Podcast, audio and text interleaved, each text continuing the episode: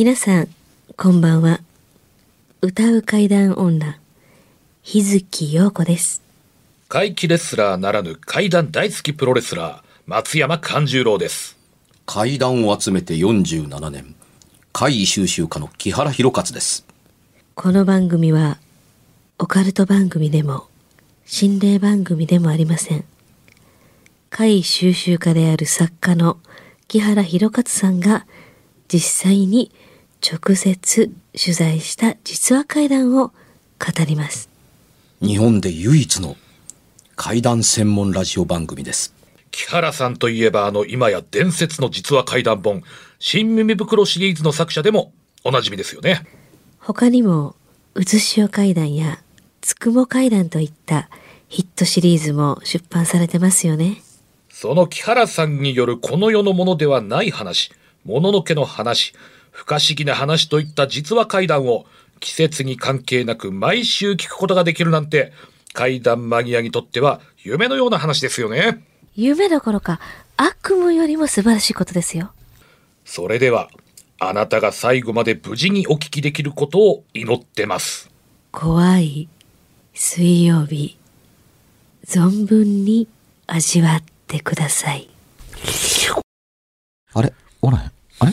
いませんね、まだね。来週こそ帰ってきますきっと。はい。じゃあ、日月さんファンの方には悪いんですけど、今週も、この重々しい、トーンの中で。無、才おっさん二人でごめんねっていうふうに。そんな勢いに乗って、今回もですね、うん。お題をバシバシ言ってみたいと思うんですけれども。よう考えてくんなもう5年もやってんのに。いやー、やっぱり、あのー、拙者自身もそうですけど、あとは、あの、また、いろんな見方をしてくれる佐々木ディレクターにもね、やっぱり、あの、手伝っていただきながら、もうどんな、木原さんの牙城を崩すにはもうどんなお題がいいんだろうかって、やっぱりね、知恵を絞るわけでございます。なんか毎回崩れてるような気するけどね。そう、そうですか、ううんん。じゃあ、はい。今日一つ目のお題から参りたいと思います。はい。えー、腐る、腐る腐る。あのー腐るという階段のキーワードにくっついてくるのって、はい。意外と物体的だと思われがちなんですけれども、はい。おおむね腐るにまつわる階段って、匂いです。テーマを壊してるようで悪いんですけどもっていうとこだったりするんです。まあでも確かに、こう、食べ物だったり、やっぱ腐ると、まあそれはそれやっぱひどい匂いがしますもんね。うん。うん。あとは、あの、腐ったように見えるという容姿はいはいはいはいはいはい。ですね。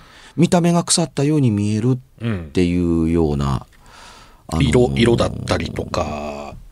そうね。うんあの、多分、事象として、はい。あの、少ないからだという、思うんですけども、あの、焼けただれた後腐っているものよりは、はい。あの、水系でなくなられて腐っているという感じのものと、うん。あの、首をつられて、うん。あのー今も現れてるけれども、腐ってない系もあるんですけども、腐ったようなものを見たという系もあったりします。う一応聞いた中では。はい。ただ、あのーどうして見てほしくもないような、あの、死んだ後の姿で現れなきゃならないのというふうに、腐ったもの系体体験の目撃ということに関しては、僕ずっと疑問符を自分の中で投げかけてたんするんですよ。まあ確かにでもそうですよね。そんな、まあいわば醜い姿というかね。まあそうですね。ええうん、ただ、あのー水でぷかぷかや浮いてる人系のものというのは、はいおおむね、あの、あの、どう言えばいいんでしょうね。あの、腐りやすい環境下にあるという言い方がいいでしょうかあ。、そうですよね。うん、あの、うんちょっと腐ってくるというか、あの、うん崩れてくり、時間が経ってきたりすると、うんあの、水生系生物が下からついばんだりするせいもあったりするので、形が崩れたり、水が入って歪みやすかったりするということが加味されてるとうんうん。思うんです。はい。うん。で、だからだったりするんですけども、僕は森の中で目撃されている腐った系階段よりも、うんあの、海川系の、あの、水系で亡くなられた方の腐った系階段というものが、ちょっといけてるなと個人的に思ったりします。なるほど。うん一口に腐った系階段といっても、やっぱそういう場所によってのそういう違いというか、いや、があるんですね。あくまでも個人的な範疇の中では。ええで、印象的な話っていうのも、こんな前置きでもしと、しとかんと、はい。多分ね、あの、前の公衆電話が時代とともに変わっていったと同じように、はい。腐っていくっていう階段は、今言った通り、はい。あの、水系とはい森系はちゃいますせと思ってたりだとか、はい。で、同じ腐ってるけれども、火事系の、燃えて、火傷系の腐った系ってあんま、ほぼほとんどない？まあ、やっぱり、こう、い焼け、焼けた、まずそのこと自体に一番焦点が当たるというか、その後腐るとこまで、多分頭回したことなかったかもしれないですね。あのね、はい。僕、事例の数の問題だと思うんです。水で亡くなられる方や水難事故で亡くなられる方の方が多かったりするから、はははははは。というのが一個。なるほど。はい。うん。でね、あのー森の中階段系のものっていうのって、はい。どうかすると発見されないまま終わったりするぐらい人が来やんかったりするでしょ？ああ、まあまあ、そうですよね。水系階段は流れ着くので発見率が高い。そうか、そうか。仮に同じように亡くなられていても。まあ、同じように、例えば、まあ、自殺だとしてもですよね。うんやっぱり。うん。うん、で、建物系の火事系のものだと、遺体は全部し、あのね、あのー警察や消防の方が、あの、ね、あの、搬送を隠されるので、あ、あまり見たことがないから、ビジョンが伝わってないからっていうふうに思ってたりするので、うんなんで目撃だとか姿を見てないと、その描写がわからないと、現れないんだっていうところにおかしさが感じるっていう理由がここにあったりします。なるほど。やけどでただれて腐ったものを見たことがないから、うん現れる階段に結びつけたビジョンが作れないっていう考え方って一歩でありますよね。ん。うん。で、水系階段なんですけれども、はい。あのー漁師の方、お魚取ってる方が、はい。あのーで、養殖業をやってあるんですよ。あ養殖ねその漁師の方はいうん漁師の方。はいで、その、桟橋から船に乗って、はい小さな子を、まあまあ、今時ポンポンポンポンって言ってるかどうかわからないですけども、うんこうあの船を操漁って、漁船ですね。うんあのー、いけすと言えばいいですかね。あのーお魚をね、うんこう。杭がこう立ってて、はいあこうこのエリア、俺んとこみたいなはいもんって言うんですかはいはいはいはいそこに行ったら、あのー遺体が一個流れ着いてるのを見つけたって。うわ、これは大変っていうので、うん。おそらく、あのー腐っていたということではなくて、浮いてるんですから、うん。うん中にガスが溜まってる状況なので、腐ってると思ってたりしてるんですけど、僕は。うん。あのーでもその方が取ったのは、その、うんそのね、その、ズルズルになったものを引き上げたり、やっぱりしません。匂いもあれば、うんあの、腕を掴もうもんなら、ずるっと肉だけ抜けて骨が残ったりするから。ああ、やだ、やだ、やだ、やだ。うん。なので、あの、その方の取った行動がそのままだと思うんです。あ大変というので、はい船返して、はいあのー漁業組合、大変、大変や、あのー、うんあの、うんうんお録が流れ着いたっていうふうに、あの、えっと、本にはそうは書かなかったんですけど、うんあのーね、よくあの、水で亡くなられた方、土左衛門が上がったみたいなことを言うたりします。よく聞きますね。うん、あの、江戸期のお相撲さんやったりするんですけどね。そそれとその、なんか、ブヨブヨしたなんかこう、感じが似てるからっていう。あ、また豆知識勉強になりました、で、あのーお録というのは6文字から来てる。人が亡くなってる時に、あのね、あのー生阿弥陀仏とか波法蓮華経とかって言うでしょ？あ、言います。うん、はいどれ、どれかは限定しないようにしておきますけども、これが6文字やから、はい思わず唱えるので、あの、六の字やとか、お録が上がった。へえ。あまあ、隠語ですね。あの、なんか、うんなんか死人が取れたって嫌じゃないですか。あの、職業的には。まあ、や、やっぱり嫌ですよね。やっぱり、モチベーションにもちょっと影響するでしょうし、ちょっと。うん。まあ、そんなこんながあって、まあ、あの、まあ、まあ、あの、おろ、お録が取れたみたいな。ほ報告しに行ったですねで、で、まあ警察が入ってっていうことをやって、はい。まあ、見つかってよかったね。で、あの、確か身元が分かったかなと思ったりするんですけど、はい。で、それの発見の後やと思うんですけども、はい。あの、船に出てった時に、はい。自分の船で船酔いするんです。気分が悪くなって。あらら。うわ、気持ち悪い。ってに、え、俺、子供の頃から船乗ってんのに。うん。だから、船酔いとちゃうと思うねんけども、船酔いとちゃうと思うねんけどもなと思いながらも、海に出て気味があ気持ちが悪くなったから、うんあのーこう、う戻って返して、んあの、桟橋乗って、あんたどうしたんこんな昼間から。言うていや、気持ちが悪いっ。ていうふうに。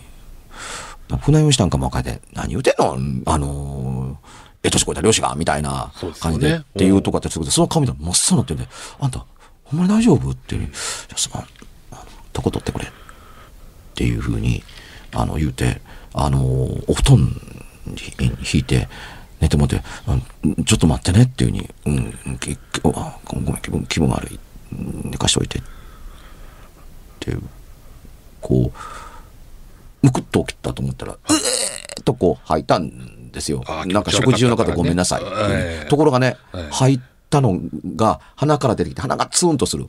海の水を吐いてるんです。うん。し口の中しょっぱい。は、は、吐いて。で、それがパーッと畳に広がるんです。ももちろん、あの、胃に入ってたもん出てるんですけど、こんなに水なんか飲んでないっていうのを吐いて、その畳にわーっと吐いたもののとこが広がってるはずなのに、はい。あの、全然水がかからないところがあるって。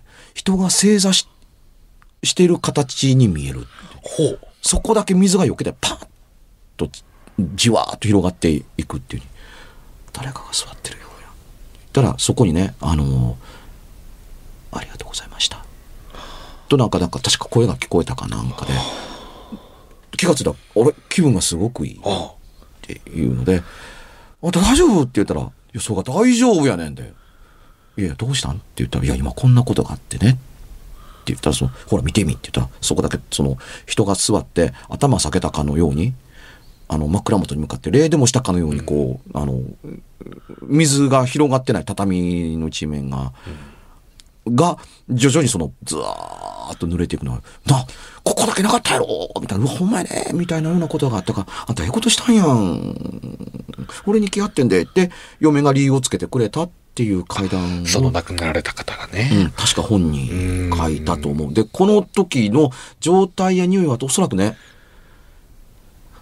あの、びっくりしてて気持ちが悪いことになってるけれども、その気持ちの悪さの中に腐った匂いがずっとついて回るっていうのがあったのではないかなと思ったり、なるほどです、ね。部屋の中に残ってたんじゃないかなと思ったりするけれども、胃液から出たものと混じってたりするから、これを腐った匂いと感じ、あの、腐った匂いと、と、とは区別してるっていう考え方もあったりするけれども、腐ってるというキーワードそのものを書いてないだけで、失礼でしょあの、その、なんかこう亡くなられた方にと思ったりするので、ああ、なるほど。描写とし。て。だから、おおむね出てくるものは腐った匂いというふうに、あのー注視して焦点を当ててね。やってます、みたいな。なるほど、なるほど。この腐る系階段の中にもまたそうやっていろいろと分かれるところがあるっていうのも今日木原さんに聞いて、よくよく自分でも考えてみると、あなるほどなと、まあねすご、く考えさせられる内容でした。こんだけ長い間番組やらせてもらってるので、んあの、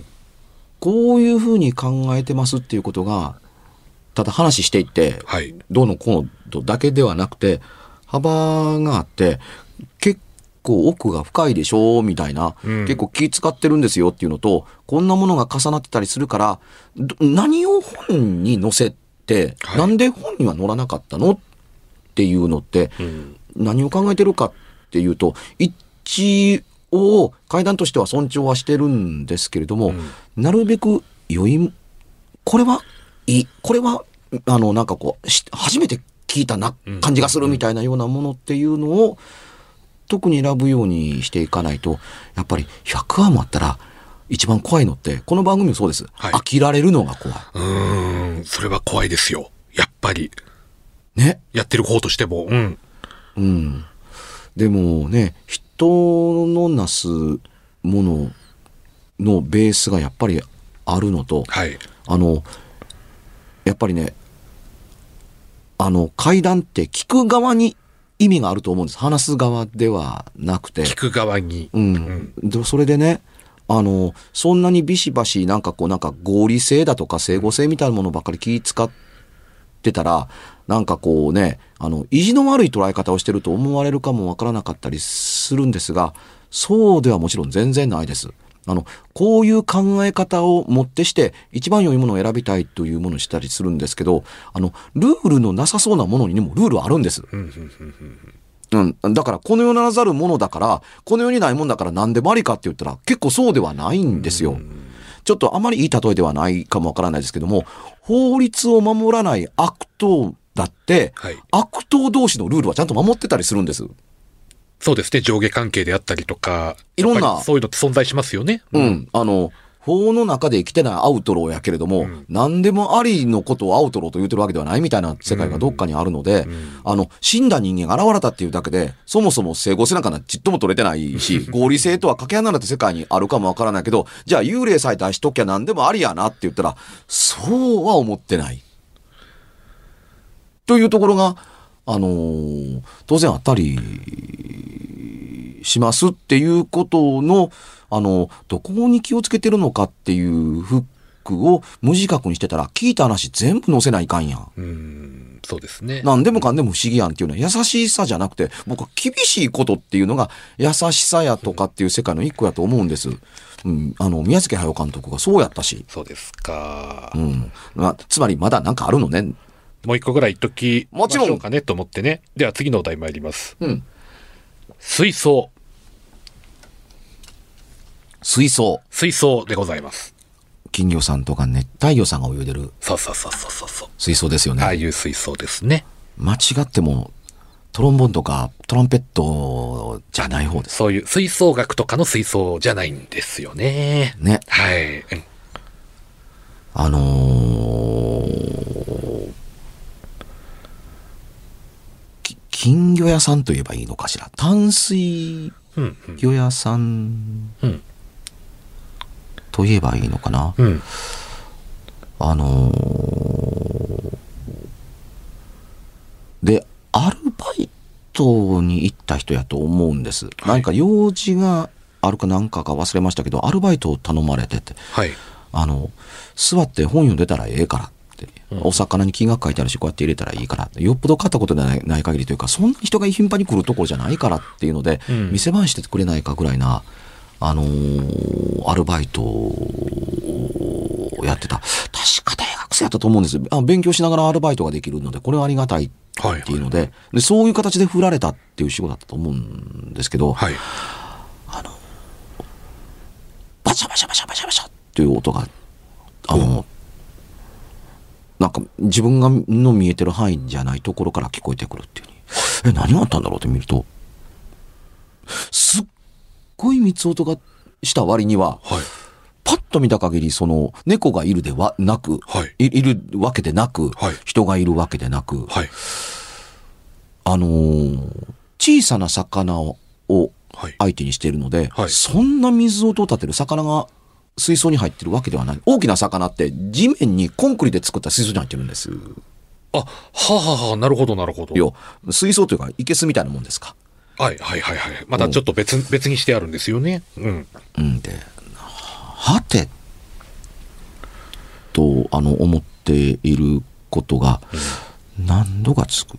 魚が、ともかく小魚とはいえ、なんか暴れてたりするけれども、その暴れてる音だけではこんなになんかこう、バシャバシャという音はせんのではないかな、っていうふうに、あのー思う。壁にずっと、あのー寄せられて、はい。るあの水槽。並んでてはい。ううん上からのいわゆる水流のやつがはい。流れて水流でやってるという、でそのあの棚にあの並んでる水槽のはい。通路からずーっと覗いてたりした時に、ある時に大体ねなんとなく気配というかタイミングって分かる時が来ます。なんか来るん違うかなみたいな。こうあんまり一日に一回とはいえ続いてるとふっとこうねあの首をあの通路の方に向けて、水音の聞こえる方の水槽側の方に見たら壁の中から片腕が出てて水槽の中に手突っ込んで魚を掴もうとガーッとやってびっくりした魚とおあの片腕しかないので、おううん。あの、どこに魚がいるかがわからないから、そう、手に触れたものを掴もうとしてるから魚も逃げやすいみたいなことでガーってやってバタバタバタってやった後、スッと壁の中に手が消えるっていうのを、を目撃して、うわ怖っというので、あの、すいません、あの、アルバイト勘弁してくださいっていうふうにして辞めたという話やったと思います。怖ーあ、これが落とし、なんか水水槽決まってたんです。音する水筒、水槽が。あ、音しは、あの、いわゆる、あの、こっちの通路側から聞こえてきたということしかわからなかったのが、んあ、この水槽や。よくよく近づいついて、え、見たら、はい。あのーなんかこうね、あ、なんか、人がかき混ぜたような水流があるみたいなような、あ、そういう痕跡というか。うん、あの、まとめ、パッと見て、はい。あ、音なんかす、音音したけど何もないやんっていうから、あまりちゃんと見てなかったっうん。ていういうのと、確かね、あのーあーどうやったかな。水槽の、が下から4段まであったように覚えてるんですけど、その、はい。なんか高さの関係で見逃してたような、キーワードがあったような気が、もっと覗いたときに、あのー高いか低いかのどっちかで、わからなかったけれども、手が水槽の中でガーッと回ってるのは見えたからっていうこと。その、あの、腕先、はい肩って壁やんかっていうところしかない。この片腕が何が欲しくて水槽をかき回して魚掴もうとしてるように一瞬見えたのかっていうのがわからない。ーうーん。わからない、わからないことを、やっぱりそうやって、あれこれ考えても、やっぱりわからないですかいや、らね。でもこれ全然合理性も整合性も何もないですよ。目的も何もないわけですから。え体どこにやねんみたいな。いや、ええコンクリに入ってますっていうのはおかしいと思うけれども、あの、目撃とその人の衝撃と怖さっていうのを尊重してたりするわけですから、あるわけないやんっていうのは分かっていても、うん、何にもないから作ったにしてはよくできているっていうことだって尊重してもいいので、ねまるで本当に目撃したとしか思えないっていうところを尊重してたりするっていうところだったりする。書きっぷりとして余計なこと抜いてるだけで。うん自分自身が同じ状況下に置かれたらもうどう思うだろうって想像しちゃいますもん。そんなもの急に見た日には。これね、うん怖さは人によるとはもちろん思うんですけれども、はい。壁から腕が出てきたのが怖いという考え方はもちろんビジョンとしては一番あり得る話ですよね。そうですね。はい、うんでもそれはもう。これは何をやっているんだというのがわからないから怖いという考え方もあると思うんです。で、そもそも、主人はこれを知ってて僕に振ったのかという怖さもあると思うんですよ。ああだから知らなかったらずっと続けなければならないバイトだとか、都合が互いにとって良すぎたっていうのがあったかもわからない。その、主は知ってるのかもわからないと思うとゾクッとするという怖さもあるのかもそうか。うんしれないし、この言われを考えるとわからなさすぎて怖いというのもあるかもわからないし、あの、これが昔の、あの、都市伝説的に言うと、この水槽の壁の中に誰か埋められてんちゃうかっていう、都市伝説的解釈で怖がる人もいるかもわからない。いる、いるでしょうね。そういう風にする人もね。うん。人を壁に埋めるのってそんなに簡単でもなかったりするし、壁のままでずっといられることもそんなに簡単なことではなかったりするんですけども、でも、想像の範囲から言うと、出してくれっていうのがもがい、んというのが、片腕がぼちゃんと水槽に落ちて、出してくれをやってるだけであって、別に魚を掴もうとしてるわけではないのかもしれないっていうふうに、見た側の見え方だったりするのではいっていうのもあるのかもわからないしっていうとこだったりするから、どれを尊重して人に話すんだっていうとこだったりするから、聞き手が大事ですっそうですね。っていうふうに思ったりするんです。で、でより本人に近い体験を味わってもらいたいと思うことに頑張りたいと思ってたりするから、まあ、うん、あの、質問で、これどうなってますここ、こんなとどうなってましたかみたいなことを、あの、ガンガン聞いていったりいしたりするんですけども、あの、一生懸命聞いてくださる方のために尽くすということって、あの、大事やったり、大切やったり、優しいことやったりすると、個人的には思うんですけどね。うん。右から左にダーンこれでやろうみたいな。っていうことではやっぱりね、ない。僕はちょっと苦手ですっていうに。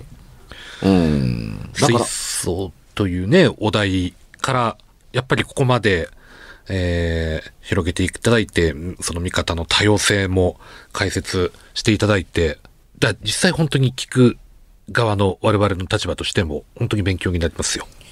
まあまあまあまあ、これ番組ですから、あのー人によりけりで勉強になってもならんでも、まあ良かったりするんですけど、ただ、あのーね、ちょっとしたニュースや取り上げ方に、あのー読解力ということが、あの、年末にいいくらか取り、取り上げられてたっていう気がしたりするんですけど、はい。読み手側にいろいろなかったら、文章って作れないですよねとか、表現ってできないですよねとか、人に伝えられないですよねとか、誤った情報を与えてしまうかもしれませんよねとか、情報の誤りに気がつくのに時間がかかってしまったっていうことっていうのは、できたらない方が、少ない方がいいと思ったりすることだったりするので、一番最初にできることって、よく聞くことだと思うんです。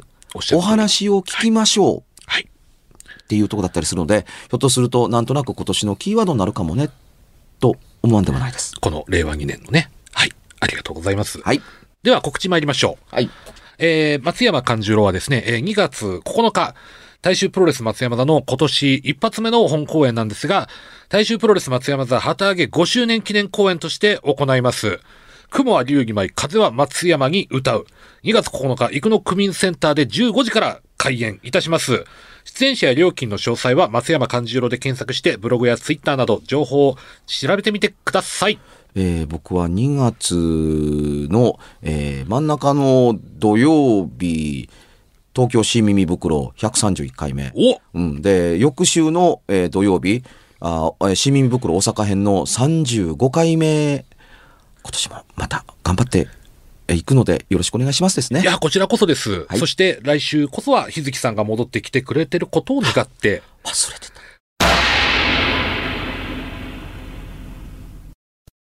番組では1回216円でダウンロードできる別冊怪談ラジオを販売しております。